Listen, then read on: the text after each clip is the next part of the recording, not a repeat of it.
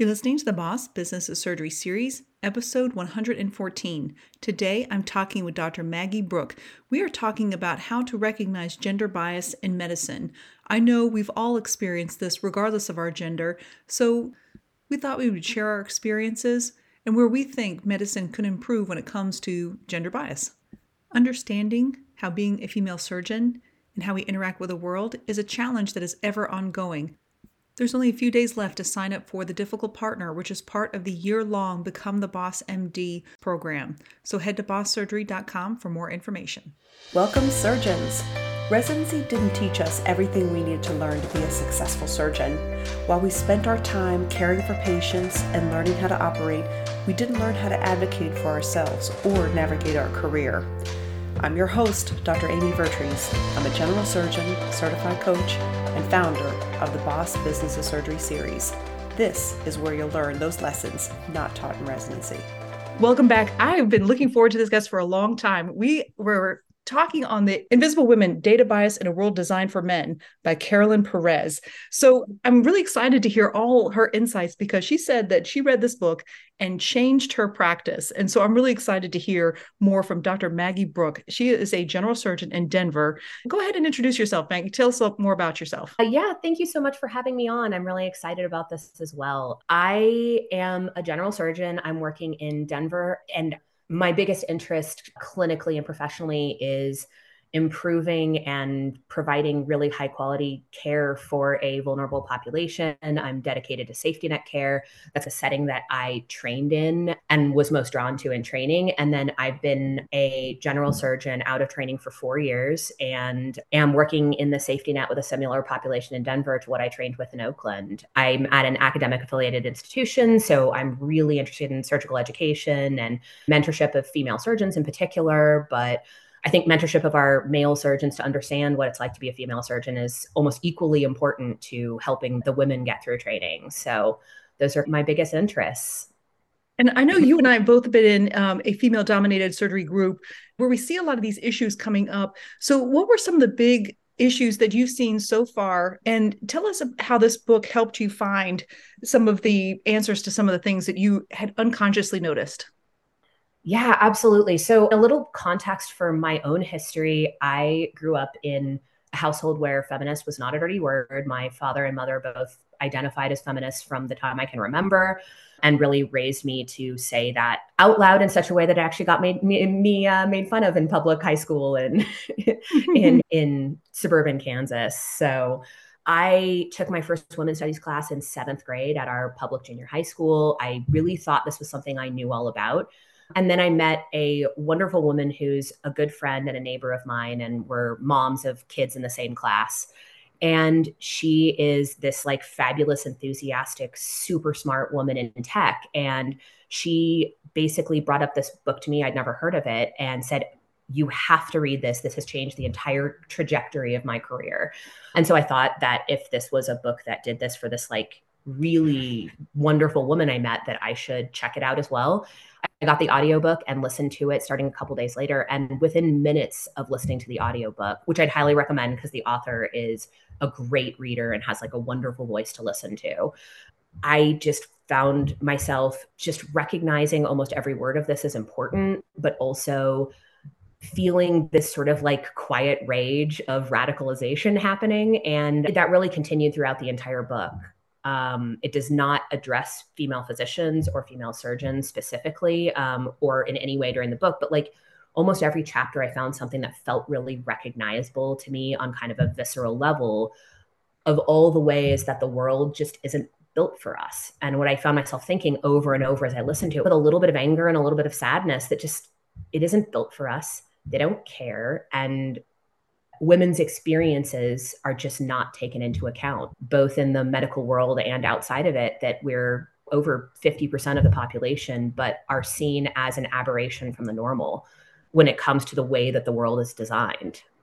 It's funny you mention that because this, of course, goes way back even just to the the Bible when you talk about like Adam was built and created, and we were basically like a rib from Adam kind of thing. So it's almost uh-huh. like the, the default. And I really liked the beginning of the book where she talks about how it's not so much this being an overt thing, invisible. And that's the biggest problem. Is she mentioned that one of the most important things to say about the gender data gap is that it's not generally malicious or even deliberate. Quite the opposite. It's simply the product of a way of thinking that has been around for millennia and is therefore a kind of not thinking, a double not thinking, even. Men go without saying, and women don't get said at all. Because when we say human, on the whole, we mean man. So this has been sort of a generalization for a while. And I thought her point was really helpful. It said the reason why it's hard to pinpoint is that it has been the default for so long and not questioned and lots of assumptions. So a lot of times it is missing to where it's hard to talk about because it's hard to talk about an absence of something. Yeah, absolutely. And like, I think that's a helpful way to contextualize it because I think when you bring up gender bias, it's a little bit similar to racial bias and that feeling of white fragility that bubbles up in a lot of us mm-hmm. before you have to think about it and quelch it. And I think it's really similar that the men in the room, when you bring up gender bias, immediately go to a place of being defensive and like I love women and I'm not sexist and it's not about personal it's not about personal bias it's about the way that these structures are created and the way that institutions are built and the way that women have been contextualized in our culture to be seen and interpreted. And those are not controllable and and women are as equally guilty of gender bias against women as men are. So I think that's one of the helpful ways to put it for in particular men when you bring up this topic is like no no no this isn't something that's an individual thing coming from you. This is a problem that we all know is there and we women all feel is there but it's really hard to describe it. And it's really hard to make men understand that it's real partially because the data is lacking Right. And I think that was her point exactly. A lot of times these studies are not parsed out to male versus female, which is interesting. So let's talk about stereotyping. So I know stereotyping, a lot of times we just make assumptions. What were some of the stereotypes that you've experienced? And knowing that you came in with a little bit more awareness of gender bias? It's interesting. I actually have probably a more common experience now, but relatively still uncommon experience where my entering class as an intern at UCSF East Bay, where I trained, was all female. So we were six of six women, which I think is really uncommon. And it's interesting. We all came in, we talked about this after we started. We all came in with the same thought, which was, I I didn't go into surgery to be part of an all female team. Everyone was kind of worried about drama and conflict within the class. All this was going to be so challenging. I think it was something that like the attendings were getting ready for us were really worried about too somehow. And then it was just lovely. Like we had absolutely no conflict. There was absolutely no drama. And it wasn't necessarily that we were all best friends. We just were able to split the work equally. We were able to split the experiences equally. We were told frequently by classes ahead of us in training that we weren't going to succeed because we were too nice to one another, because we didn't steal cases from one another, because we didn't cut each other down for experiences. And instead, I feel like what we came out with was we all had a really equitable training experience. And would be like, oh, you did the Whipple yesterday. Okay, well, great. Well, I'll do the one today. And then, like, if there's one tomorrow, somebody else can do it. And then everybody got that equal experience. And that ultimately it wasn't important to cut each other down to get better training or to get more out of our attendings or something like that. That actually the time and the experience and the learning can be split equally in a way that benefits us all. And so that was a way that I think all of our expectations, even as women, really got turned around.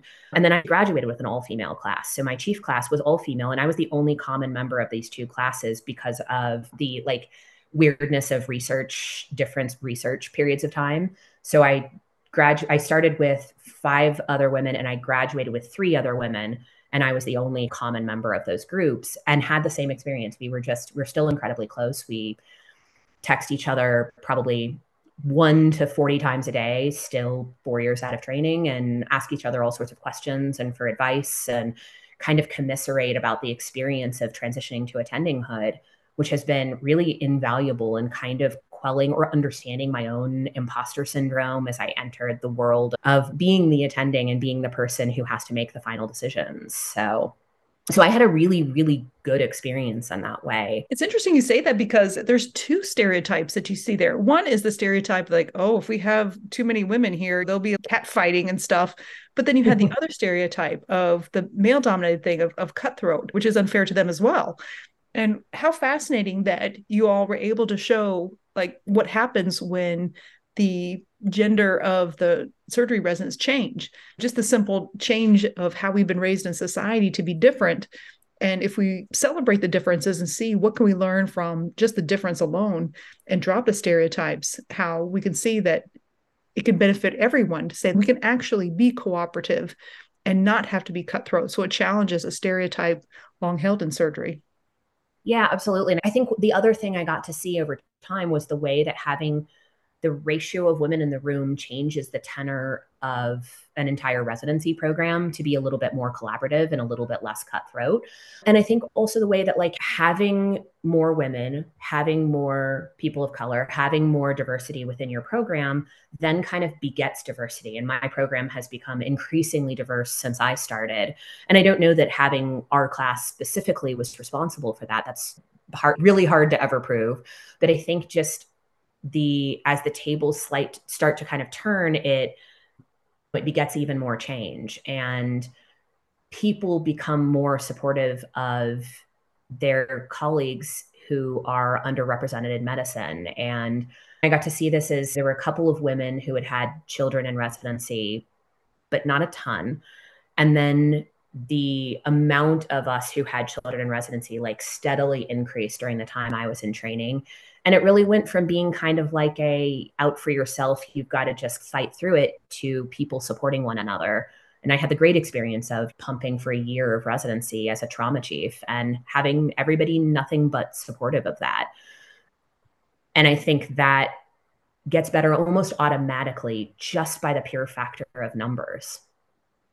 I, love saying this about uh, my own residency. Um, when I was a associate program director of our residency, we had a class, I think it was a year or two behind me, where we started being very conscious of making sure people had maternity and paternity leave. Majority of residents, all but one of our chief residents, took advantage of the family leave policy. And interestingly enough, the only person who did not take advantage of it was the only female in that class. Mm. it was all paternity leave that was taken. So it's funny because when I mentioned taking the family leave, everyone is making the assumption like, oh, the women are taking all this space. And it was really funny that particular class, the only one who did not take advantage of it was the female resident. That's amazing. And I think that brings up the way that pater- uh, paternity leave, and she has a, a segment on this in the book, but on the way that paternity leave and actually particularly required paternity leave and national policies about how you can split family leave among partners and things like that really helps decrease that gender wage gap and also the glass ceiling gender promotion gap all of that. So when you think about the way that several european countries split leave policies and they do it intentional way that almost forces the male partner to take some percentage of that leave it has huge benefits in terms of all the invisible and unpaid labor that women do in their families, which I think is something that most of us are really, really familiar with. Yeah. The way that the baseline expectation is that the work at home is women's work, regardless of who brings home what paycheck and how hard people are working sort of during their working day. Mm-hmm. Well, I think first starting with the biologic fact that to carry said child must be a female. Like we, we that is not optional. We can't actually change that. You know, well, we won't go anywhere other exceptions, but you know, it's complicated. But I mean, for, love that movie Junior where Arnold Schwarzenegger has the baby. So yeah. maybe I wouldn't rule out someday for sure, but at least currently, the biologic fact is that we can't, you know, outsource that. You can outsource everything else. So first is recognizing that we literally cannot outsource that. And so there has to be some protections of that too, because the stereotypical surgeon, however, is not going to protect themselves universally. I know that I did not. When I was resident, I was at shock trauma and my second trimester at, during the summer. So we were incredibly busy. So my kid ended up having oligohydramnios and ended up having a crash C-section, most likely from not particularly taking care of myself very well. But at the same time, I wonder how I would have felt about someone telling me to take time off. I probably would have resented that too. So it's definitely a fine balance of allowing people to do so and not forcing them to do things that they don't want to do. So, what is your take on that? Yeah, I think ultimately when it comes to training, the power imbalance is such that, like, to some extent, I think you do have to put it out there that people actually are required to do the things that they need to do to be healthy and to take care of their families eh, because you can't actually rely on them necessarily to advocate for themselves. And I would hope that every residency program takes their residents seriously and listens to what they need. But we all know that's not necessarily true. And then also, we're taught through both medical school and residency, the best trainee is the person who doesn't need help, who doesn't need to ask questions, who doesn't need to ask for anything ever.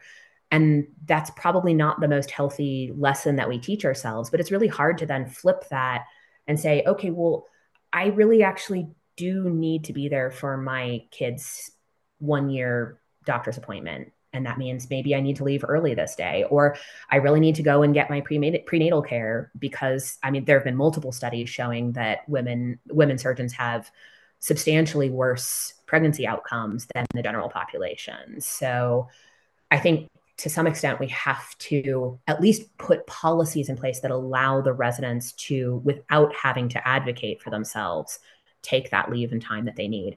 I think forcing people is a little bit more difficult because of course we also have to get our training and we have to see the cases and we have to get those experiences for our patients down the line so there's probably a fine line there but i do think the policies have to be in place that allow people to do the things without asking or feeling like they're asking for something special or extra yeah, that's a great point. I can tell you another example that I just remembered now. In the Army in residency. They were unhappy about their numbers about women not passing the PT test postpartum. I forgot exactly how long we had to do the first PT test, which was twice a year. But because they were a little bit disappointed the numbers of people passing after postpartum, they decided a blanket statement that all postpartum women would have to do mandatory PT. And I was doing my children's rotation in DC, so I would have to drive back to Walter Reed to do mandatory physical training at 4 p.m., which means that I have to eliminate half of my rounds and things like that. And I was like, this is a way of taking a very good idea and just train oh, wrecking it. yeah. And there's a classic thing, I think, in residency where if you ask for something, sometimes you're going to get what you want, but not in the way that you wanted it. And so I think that is something that obviously administrators and leaders of residency programs have to be thoughtful about the way that they implement these policies and probably involve some at least senior level residents in those decisions and what they're going to put in place. I mean similarly I my residency I think very reasonably and with very good intentions put into place a policy that women in their women trainees in their third trimester or I should say pregnant trainees in their third trimester regardless of gender could not take 24 hour calls which I think was a great idea. And I think a lot of residencies have put into place similar policies. But the problem was, and I was an administrative chief resident, so I knew this very inherently. That just meant that you had to do two 12 hour shifts on weekends rather than taking a Saturday 24. And I was pregnant during my research years and then again during my fifth year. So when I was pregnant during my fifth year as a chief, I also had a toddler at home. So to me, I would rather take that 24 hour call and have some amount of time with my toddler because otherwise I almost barely saw him. So that trade off was not really helpful for me. What would have been helpful was to take a 12 hour call and not have to supplement it with like an additional 12 hours because we all know that two 12s doesn't really equal a 24. But that just wasn't possible from an actual staffing perspective. Like we didn't physically have enough people to cover the call in that way. So I think just the way we implement these policies has to be really thoughtful. Um, and thoughtful about the residents' experience, including those who have families at home, not just the sort of pregnant or gestational partner. Oh, yeah. I love talking about pregnancy. This is probably the easiest time that you're going to have because they are with you the whole time. I knew what they were eating, I knew that they were fine. But as soon as it was delivered, now I have to worry about childcare and where the kid is and if everything's going okay. So I completely agree when it comes to policies for us to be actively involved and being thoughtful about it, not just having things done to us. So if we really want these policies that we want, is to be very vocal about what we need and to be a part of the whole process of determining it and evaluating it.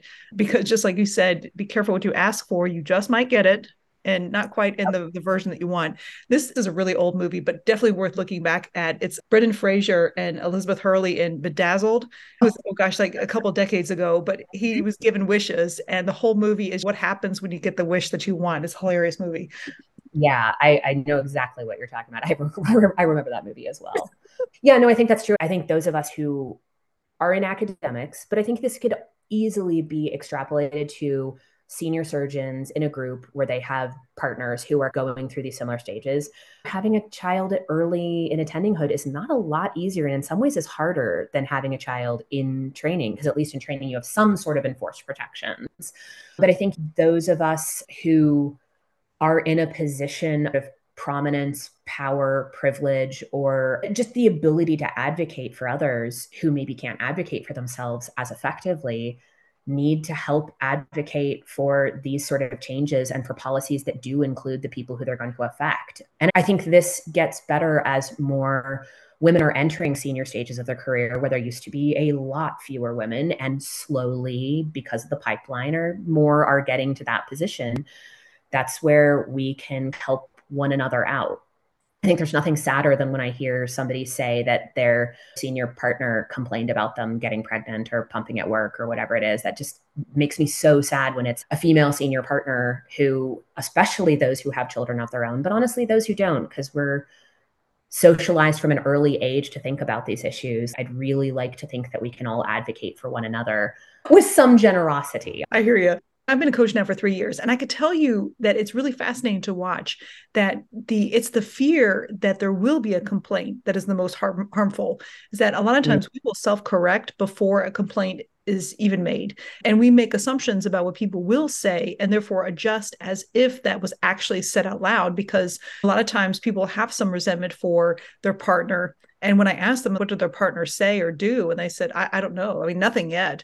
So we are sometimes our own worst enemy. And, and it's a cultural phenomenon in surgery that affects all of us, not just in gender, not just with maternity leave and such, but this idea of avoiding feeling lazy is hmm. probably mm. one of the most harmful hidden thoughts that we have about ourselves. It, it shows up in how we overwork and it shows up in how we worry about call. This worry about being lazy is definitely something I've noticed in surgeons.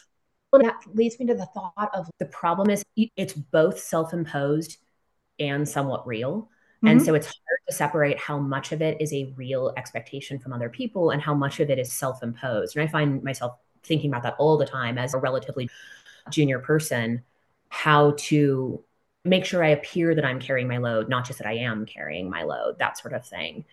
And I think that brings up an interesting point that the author of this book brings up too, outside of medicine, but it's something that we hear about all the time from other women and has been demonstrated in data too, which are, is the way that women do receive complaints that men don't. And I think we're all aware of this sort of feeling that nursing staff other folks in hospitals can feel free to complain about kind of the attitudes or the personal interactions with female physicians, female surgeons in a way that they don't with male surgeons. She brought this up in the book in a chapter about female professors, and their feedback was intensely more negative for very standard interactions than what male professors would receive, and just how incredibly biased those feedback from students were. And I think that, again, felt really familiar to me, even though it was talking about a completely different setting, that we all know that women physicians receive more complaints, more complaints from other staff, more complaints from patients, more negative sort of variations of what might have been actually a pretty typical interaction.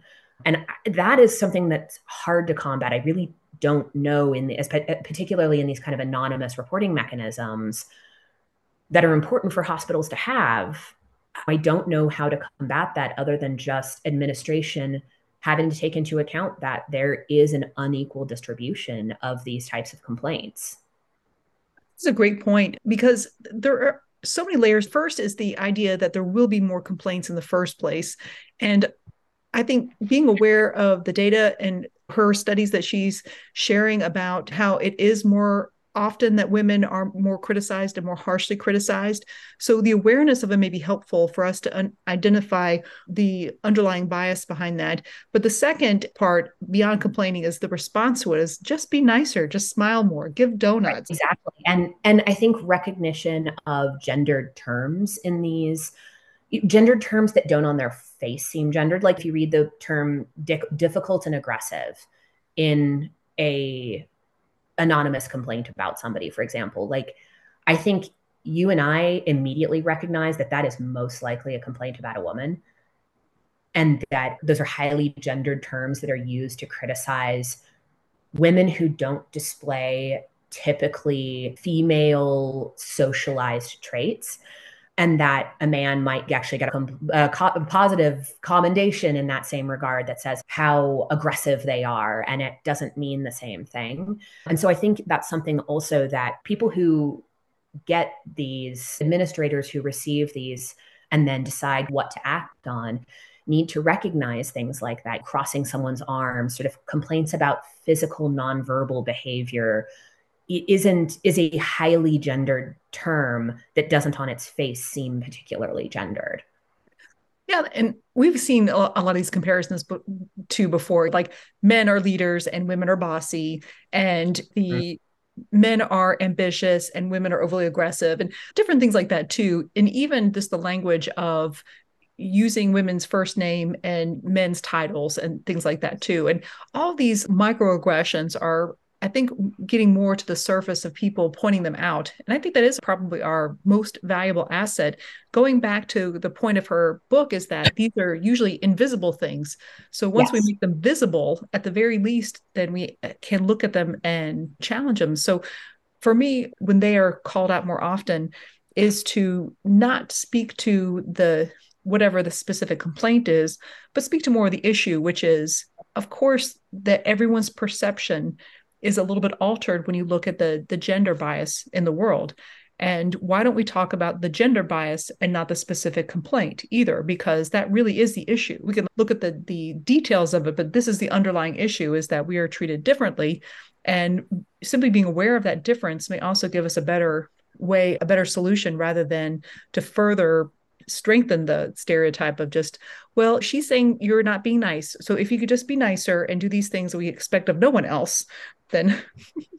Absolutely. Well, I think I, what I have actually found it helpful on an individual level. This is obviously not a systemic fix, but that I've just taken upon myself to start pointing that out to people who are in my life, whether it's partners at work, whether it's my husband, whether it's friends, just saying when they report a difficult interaction with somebody or something like that. And I just get that sense that there's something gendered in that, just saying, like, hey, you may be totally right about this interaction. I wasn't there. I have no idea. But just maybe as a thought experiment, because the words I'm hearing you use, those are pretty classic for a certain amount of gender bias and I do this too, women do it too. Think about what you how you might have reacted differently or how you might have interpreted this interaction differently if it was male who you interacted with who said the same thing who behaved in the same way who had the same attitude do you think you really would have interpreted that exactly the same or do you think there would have been something different and with people and close to who are willing to go there including my husband who i said something similar to him when he was in training about an interaction with one of his attendings because uh, he's a physician as well. And he really took that to heart and thought about it and was like, yeah, I still don't know if I'd be a huge fan of this person, but I think my interpretation of this interaction would have been really different. So I have found that to be helpful. And I've brought up to my department chair, who's male, interactions, and I'm like, just made me think about what this might have sounded like coming from somebody else. And like to people who are open to it, you can get a pretty good response and maybe actually make a difference, at least at the individual level. And I completely agree. And finding it early when you start to feel like something is off is to really tap into the curiosity of it and asking questions of yourself and asking questions of the other people, because curiosity is going to get you so much further than anger and frustration and resentment will get you.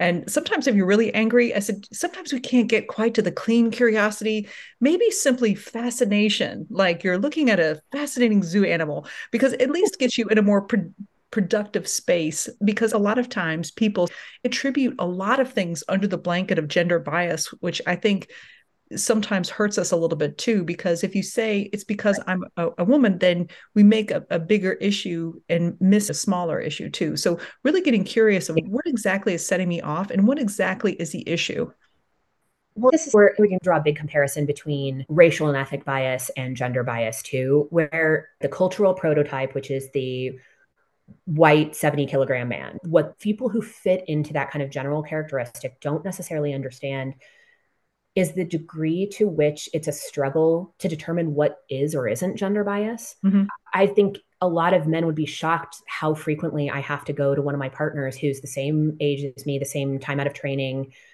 very similar kind of practice pattern in terms we have, have how we take care of patients. I have to say, hey, how often do patients ask you in clinic how many times you've done a surgery? And he says, oh, like, I don't know, maybe once a year. And I'm like, okay, that happens to me like twice a clinic. So that is a real difference that happens. Or versus me saying, or this resident behaved in this really defensive way. They didn't seem to want to listen to me. Do they do that to you too? Or uh, is this a woman thing? Uh, because you, you just don't know. I, I remember hearing a similar story that clarified for me how pervasive that can be and how damaging that can be to your own internal thought process. I had a friend who's black and said, the problem is for me, I don't know if somebody, if I'm walking down the street at night and somebody crosses the street ahead of me, I don't know if they cross the street because they're going that direction, or if they cross the street because they're afraid of me, or if they cross the street because they're actively racist and they don't like Black people. And I have to think about that in every interaction I have every day, all day, all the time. And I think women have to deal with that too. It's to a lesser and a different degree. But that feeling of like, wait, the patient act that way to me because I'm a woman? Did they act that way to me because of a certain level of health literacy or they don't understand or because I did a bad job communicating or it's always this little bug that you can't quite clear of why did that interaction happen and is any part of it my gender or am i just being defensive by assuming it was my gender so yeah. it's really difficult and then someone will be like oh don't play the woman card or something in the discussion and then you really feel stupid so it's yes, really challenging. I see a lot too, yeah, where I could tell that they have been ineffective in interaction um, for various reasons, because typically our thoughts will color what we show up as. So in an interaction, if someone is intimidating to you, so you feel intimidated, you come from an intimidated place, and they respond to that you're being intimidated. And then you're like, oh, it's because I'm a girl. I was like, that, well, it's probably both, but you can't change the fact that you're a girl. So let's stop arguing with reality. We are girls. So now what are we going to do?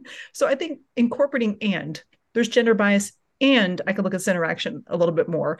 And we can argue that it's extra stuff and it's not fair, but well, the reality is we're still girls. We're still girls in society where there's differences.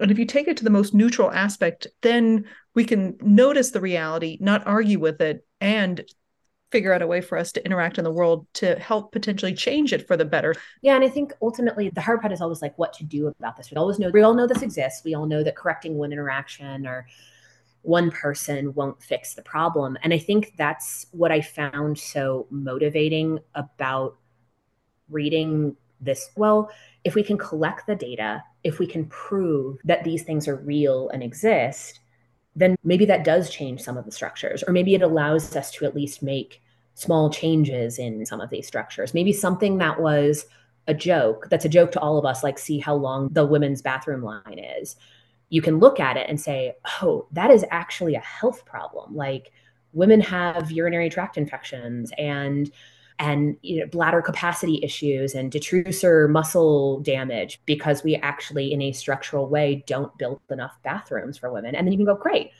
Well let's change the building codes. Let's do something different. And so that's like a physical example obviously completely unrelated but if you recognize that these differences really exist and if you can prove to the right people that they exist then maybe there's some ability to actually make structural change. Absolutely. And that's why I like the title of her book about it being invisible. So when we make what's invisible visible, now we have the chance to point it out and then some change can happen. But pointing it out in a way that's going to be effective um, is where I think we have a little bit of work to make sure that it's effective. And right. Speaking of invisible stuff, let's talk about invisible work because I think that this is true for everyone, but certainly more women too. There's invisible work at work and there's invisible work at home. So let's think of the invisible work at home that I know that she mentioned, and some people call this the second shift. What is your take on invisible work at home? I feel like my personal experience and my anecdotal experience from everyone around me is actually really different. And I feel incredibly lucky. And like maybe that's part of the problem. I feel incredibly lucky, but I have a husband who is I, think we're about as close to 50-50 partners and dividing the labor as about anyone I've ever met. In that he takes a significant amount of that kind of final shift of the day. We really split the time after we get home from work really, really equally. He just arranges the kids' summer camps and I don't have to do it. He'll call the babysitter. And I don't honestly have many friends who have had that experience with particularly male partners of just sort of taking it on themselves without necessarily having to be asked. I still feel, feel like there's that kind of baseline cultural built-in baked-in expectation where it's like well it's it's my job but he's doing it but he's not the one who makes me feel that way if anything it's me that makes me feel that way because that's what we're socialized to believe. And again, I spend a lot of time feeling incredibly thankful and lucky for that. And in Sweden, where people are forced to take paternal leave, and so men then kind of just start to know their kids in a way that a lot of American men just don't and don't honestly get the opportunity to. And it's kind of sad. They know what their kids eat and how frequently and when they go to the bathroom because they've taken care of them for some percentage of their infancy. And in my personal experience, I was in just a more demanding training program when we had our kids. And we did we couldn't afford to hire additional childcare or anything like that. We lived in San Francisco and rent and nanny was rent and just our baseline nanny was everything we had. So my husband just had no no other choice but to step up and do the do the work. And i think that's the advice i usually give to friends who are in the starting period of this. Don't let them hire a sitter when they're home alone with the kid. That's their kid. They have to learn to do it. And they learn to do it now then when your kid is or kids are 4 and 6 like mine. Like maybe they will just call the babysitter or set up the summer camps without you asking them or maybe they'll just know what to feed them for lunch without you having to tell them those sort of things. Mm-hmm. so some of it i think is the setup from the beginning. Right and i liked in the book how she described i think iceland where there was the the longest friday where there was a strike on friday all the women quit. Like no mm-hmm. work at work and no work at home. Uh, so they started to realize like this is actually what i'm doing and I think the most important thing is not who's doing what, it's the understanding that's helpful. It's the invisible yeah. part that is a problem. Like when it's invisible, we don't know what we're doing. So a lot of times it doesn't seem fair to the other person, male or female, to say, I'm going to do all this. I'm not going to tell you about it. We're not going to have an understanding about it. And I'm going to get mad at you for not noticing.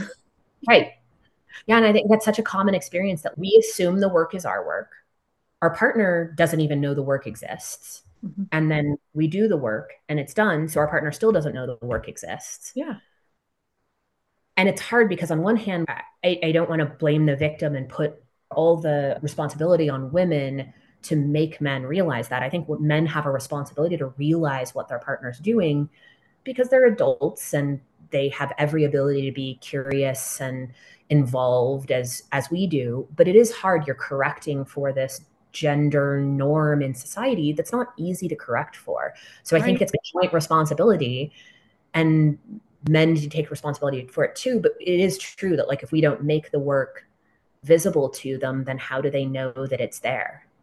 Right. And I like the steps that I've seen before about open communication, saying, let's just talk about all the things that we're doing. And then delegating and sharing responsibilities like, this is yours and this is mine. Mm-hmm. I'm very lucky. My husband's a stay at home dad and he does all the work. I'm your stereotypical dad, which is, it's funny because at our school, one of our daughters was on cheer and they had a cheer moms group and he was not allowed to be on that because he's a man. I was like, don't put oh me on it. I have no idea what's going on. so he, he took a lot of offense to that. And so that there's definitely some societal part but by communicating and fighting it and saying that you know this is really what this is our division at home. And if you want mm. my kid to show up to practice he's going to have to be on here. And it, and they well, fixed it it's fine. that brings up like the structural parts too. I don't know how many men I've heard complain about this, but how many men's restrooms have a changing table in them? Like it's becoming more common, but it's still really uncommon. And I had a friend who is a stay at home dad who was like, it's so hard. I have to change my kid on the floor of the bathroom because almost no men's restrooms have changing tables. How do we expect men to step up and take their part of the re- responsibility? And that's a cultural responsibility too. But yeah, I think you're right. Even just having the changing table in the men's restroom makes that work visible, even if they're not doing it. You know, that they walk in, they go, oh, huh, I guess I could have changed the kid's diaper too but if you don't walk in and you don't see that changing table, you didn't even think about the fact that your wife just automatically assumed that she needed to change the diaper. And, and I think communicating, saying, all right, it's your turn now. And Absolutely. I mean, a little bit that is on us to do so, but the only way to really combat invisible work is to not make it invisible anymore. And working on the idea of boundaries, boundaries are always a bit of a challenge to do. If we think about the five steps of a, of a boundary, is one is identifying what it is, of saying, like, there's a certain amount of work for you to do and work for me to do. And then you making sure it's communicated because a lot of times we think, well, they should do it half the time. Well, we're assuming that they know that that we think that they should do it half the time. So right. th- then another thing is like, what's the consequence if the boundary is violated? Well, if the kid's not change, I'm going to tell you, or something like that. Yeah. And and then backing it up and doing that from a place of understanding and communication rather than from resentment because a lot of times i think we don't communicate it or we don't speak up and we wait and let it stew and then say and this is why this the world is unfair which yeah absolutely i mean at some point i realized that I, uh, I was texting my husband after a long day where like my cases hadn't gone like I wanted to, and I'm exhausted and like extra emotionally exhausted. And I text him like, I am so exhausted. And I usually do the cooking in our family, mostly because I actually really, really like to cook and I find it to be a way to decompress at the end of the day. But I assumed that he would know that meant that I didn't want to cook that night and that he should just like order some food or figure something out. But of course, that's like mind reading, and he didn't know that. And so I would get resentful when I come home. He'd be like, What's for dinner? And I'm like, I don't know. I've been working hard all day. I'm tired. I've been standing up the whole day and my back hurts and my shoulders hurt. And I just need to sit and stare at a wall. So I don't really care. Figure something out. And then he'd be mad because I was mad. And like kind of comes this interaction that really doesn't go well. And eventually we sat down and he's like, I don't know why you're mad when this happens. And I say, said, when I text you that I'm tired and I don't want to cook, sir, I'll add, I don't want to cook. And then I just need you I don't care how you get food. Just order something deliberately, whatever, order something for me. I don't care what it is. I won't complain, but I just need you to do it. And then it was like, oh, okay, great. And now that he does that and it's not a problem. And I'm not resentful when I get home after already a tough day. And actually communicating the challenge really helps. Yes. And this goes to another book recommendation. And I actually have the summary on bosssurgery.com. It's under How Surgeons Rise, but this is about the book How Women Rise by Helgesen and Goldsmith.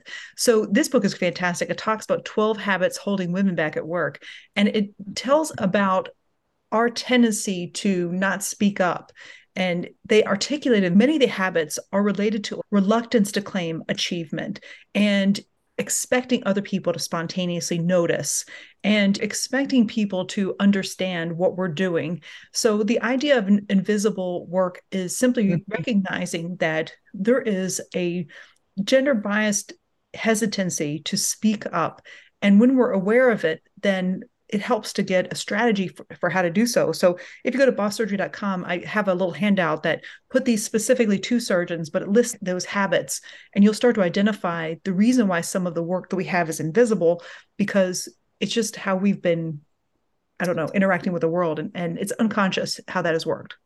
I haven't read that, so I'll definitely have to check that out. That sounds like a great suggestion. I think the thing that kind of bothers me is sometimes when it goes to just the like lean in place. We actually had a women in surgery group where we were read lean in when I was in residency. And what I found frustrating about that, and what I liked about the way this book, Invisible Women, contextualized the kind of challenges at work a little bit better and more completely, I thought, is that lean in has this thesis of like just behave like a man and then recognize how you're not behaving like a man and then just behave like a man. And what I think uh, Carolyn Criado Perez brings up in this book is like, but you can't just do that because the way you're interpreted is also different when you're a woman. And she brings up these studies that show that, uh, again, kind of that same thing we were talking about that women when they say the exact same thing are thought of as aggressive or achievement demanding in a way. And so I think that having that data and bringing that to the right people can be helpful in terms of not just correcting the way we behave and saying just be like a man, but also correcting the way that women are interpreted by men and other women. And I think that's the part that's honestly a lot harder to do, obviously, but I think it's helpful to think about that way and not necessarily put all the responsibility on women to behave differently, even though I do think that's part of it too, that we have to recognize the ways in which we don't advocate for ourselves.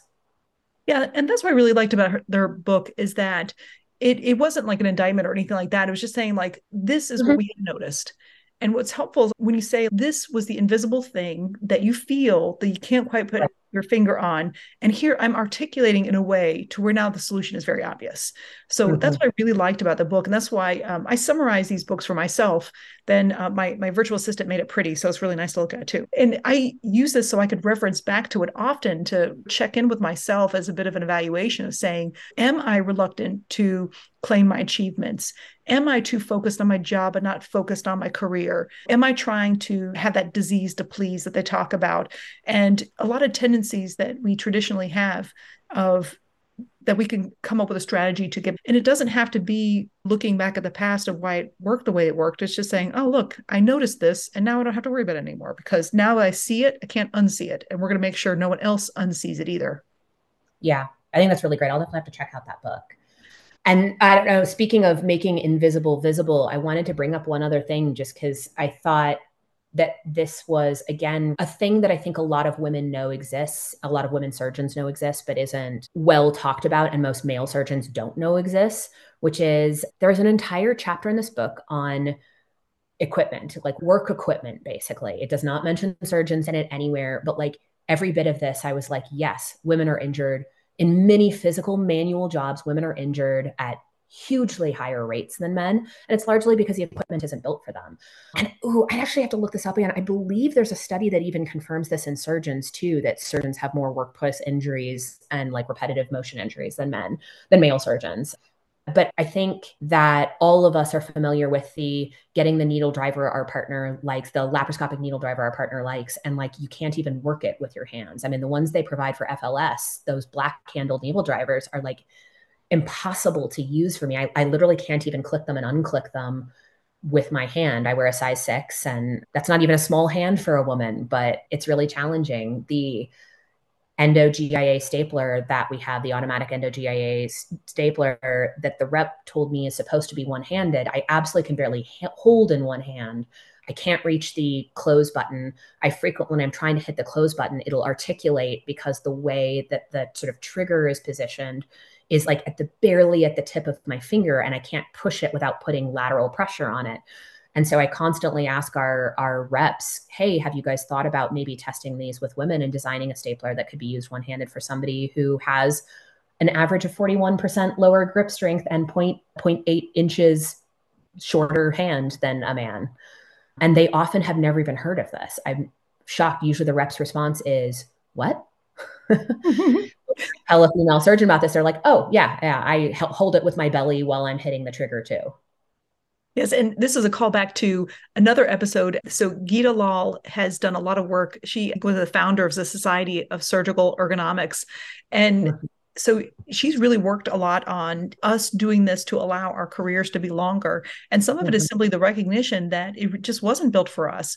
You know, the instruments don't fit, the the PPE doesn't fit, and the, the table heights and all these things are really important for making sure that our careers are longer. Because if our careers are longer, our patients are taken care of, and you have more surgeons of the workforce. So recognizing that there are differences can be helpful in us speaking up and saying, "Hey, I noticed this, and this is harder, and can't you can't you fix this?" is um, I think really important, and I think her work with that with the society has been very helpful. And she does she even has mm-hmm. like I know a coaching program to where they have someone assess your actual ergonomics and optimizing them to make sure your careers and your health are prolonged.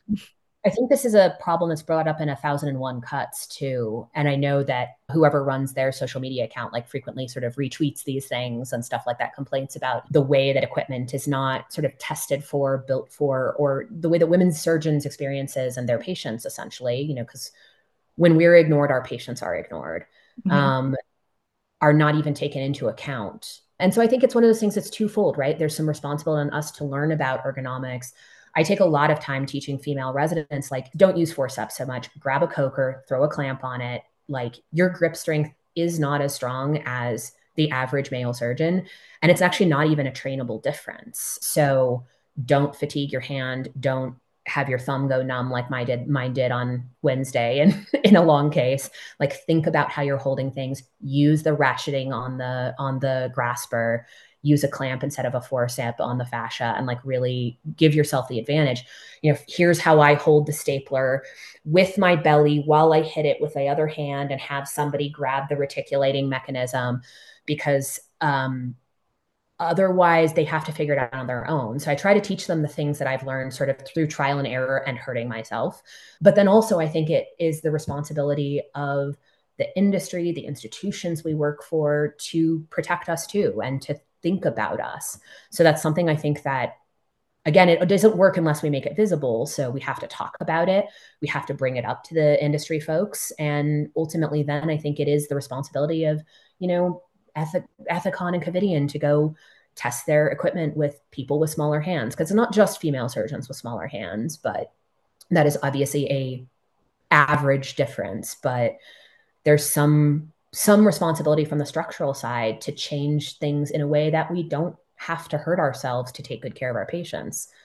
Because as we all know from a recent study there's actually evidence we take better care of patients. So exactly. we need to support women surgeons to have long careers because it's good for patients to have women surgeons in the field well, just like you pointed out you know calling back to the beginning of the episode when you talked about women coming in changing the culture and showing a different way to do things i think that's what the study that that you mentioned by showing that we do take better care of people tells us there's a different way of going about things. So now we can all benefit from it. Now we make this you know all genders can benefit from simply pointing out the difference of that too. So acknowledging our differences acknowledging the invisible things that that have been invisible for a long time and making them visible is definitely a good way for us to you know start this conversation of how do we go beyond the gender bias part of noticing it and starting to make some actual change. Absolutely. I totally agree.